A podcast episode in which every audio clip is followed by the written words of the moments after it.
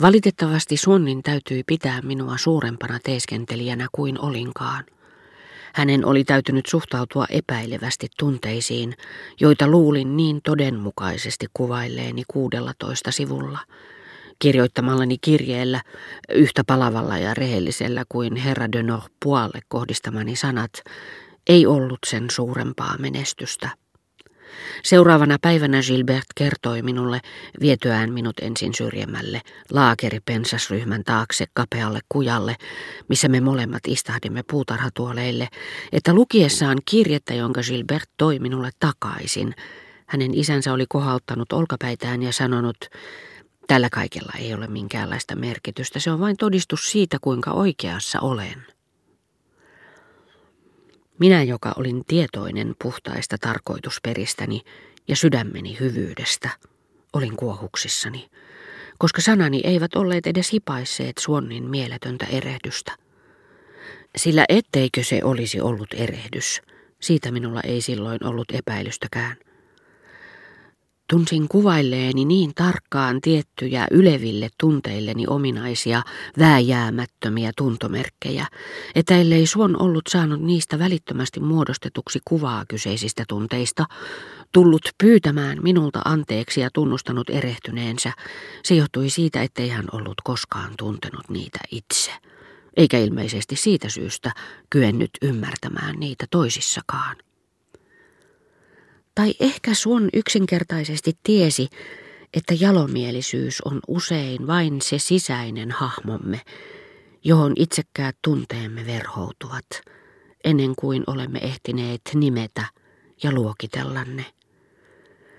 Ehkä hän oli tunnistanut julistamassani sympatiassa pelkän seurauksen ja intomielisen todisteen rakkaudestani Gilberteen – joka, eikä suinkaan sunniin kohdistuva toisarvoinen palvonta, väistämättä ohjaisi tulevia tekojani.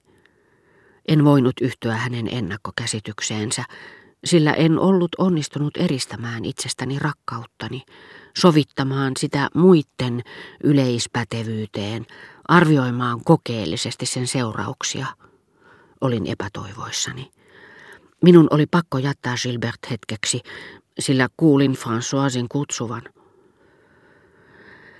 Tätä piti lähteä saattamaan pieneen köynnöskasvien peittämään vanhan Pariisin hylättyjä tullipaviljonkeja muistuttavaan rakennukseen, josta vasta jokin aikaa sitten oli tehty laitos, josta Englannissa käytetään nimitystä käymälä ja Ranskassa tietämättömien englantilaismielisten vaikutuksesta water closet.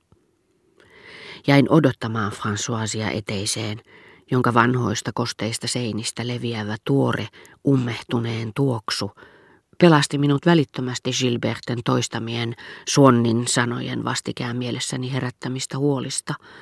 Lävisti minut nautinnolla, ei sen kaltaisella kuin muut, ne joiden jäljiltä olemme epävarmoja, kykenemättömiä niitä omistamaan tai pidättelemään, vaan päinvastoin tukevalla nautinnolla, johon saatoin nojautua, herkullisella, tyynellä, kestävän, selittämättömän ja kiistattoman totuuden rikastamalla.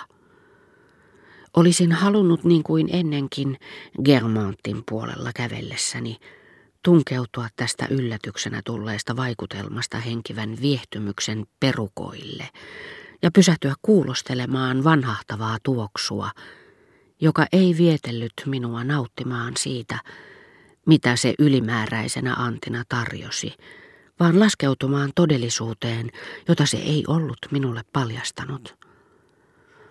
Mutta laitoksen vastaava hoitaja, vanha rouva, jolla oli punainen peruukki ja maalatut posket, ryhtyi kanssani puheisiin. François uskoi hänen olevan ihan kunniallisista oloista.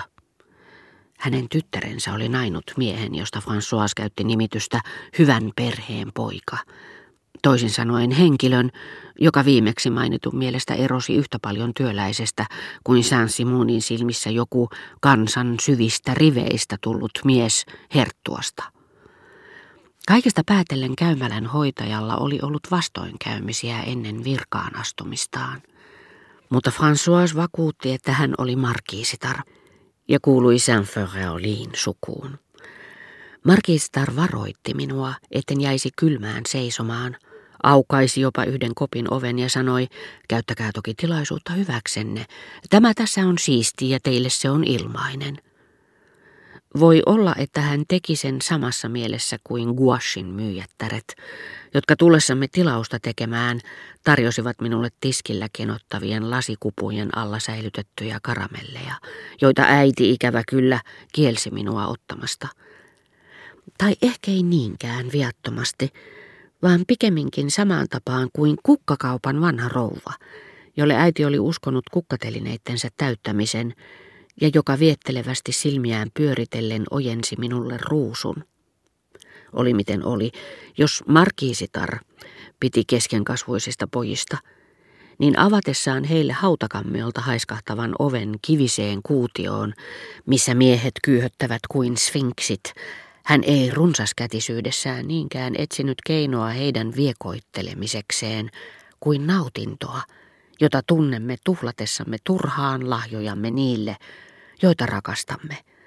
Sillä en koskaan nähnyt hänen luonaan muita vierailijoita kuin vanhan puistovahdin. Hetkistä myöhemmin lausuin jäähyväiset markiisittarelle Françoisen kanssa, josta sitten erosin palatakseni taas Gilberten luo.